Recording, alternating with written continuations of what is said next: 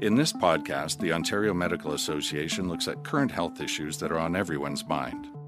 Spotlight on Health gives you the straight talk. We're Ontario's doctors, and your health matters to us. This episode explores eating disorders. I'm Dr. Robbie Campbell. I'm formerly a professor emeritus at Western University and consultant psychiatrist at Fanshawe College with the Fowler Kennedy Clinic. And I'm also the consultant psychiatrist with the family medical team at St. Joe's in London, Ontario. Eating disorder has the highest mortality rate of any psychiatric illness by far. The earlier the intervention, the better the prevention. Well, an eating disorder is something that's very, very hard to define. It's a complex body image disturbance when a person struggles with eating, but primarily we're trying to deal with a distorted view of a body shape and body size. Anorexia primarily is restricting food and you take your weight down at an uncomfortably low weight. What happens there is more often it is restricting food severely, over exercising, and oftentimes there's a binge eating disorder component to it, but it's called binging and purging. Now, bulimia, on the other hand, is you eat until you're uncomfortably full. You're doing this on a regular basis. And what happens is that you are often involved with either exercising or vomiting to try to manage your weight, to the fact of disturbing your lifestyle. Binge eating disorder, on the other hand, has just been given the classification of a bona fide eating disorder, although we've recognized it all along. But it is compulsive eating until you're uncomfortably full. Oftentimes, people do become very overweight. They can't stop their eating and they feel very disturbed after that they've done something wrong. They feel a sense of guilt and it crams their lifestyle as well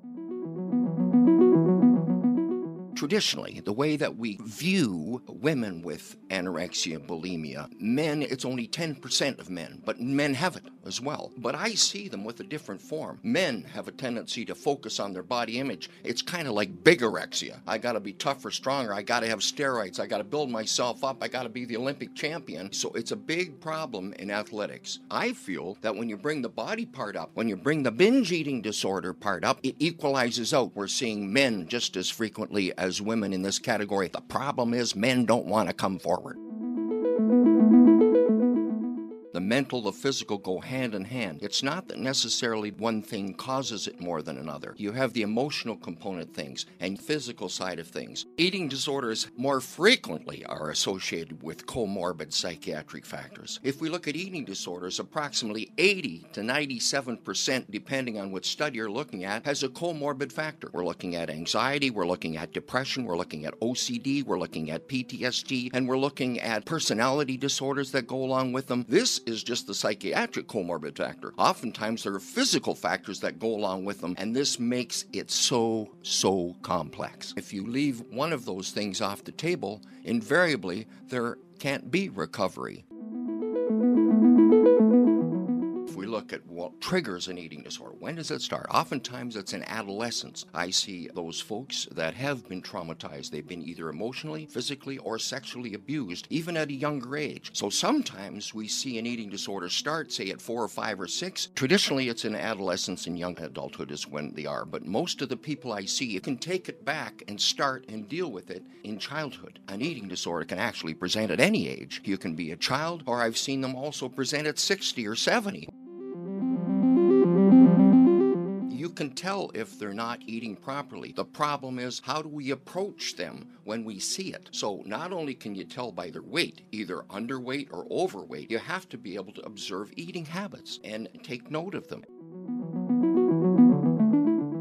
There are some coping strategies for families that I think are really important. And just to mention a few, you got to be patient. You can't rush in and say, well, let's get this fixed. You got to encourage them to seek help with your support. Without your support, they're not going to do it. You have to prepare yourself that they're going to deny that they have a problem. And you can't be laying blame. Sometimes parents will have their children and compare one with another. You can't be comparing them all the time. It just is a trigger. And avoid making body comments. So be aware of the control issues. Above all, you gotta learn what you can because understanding is the key to coping.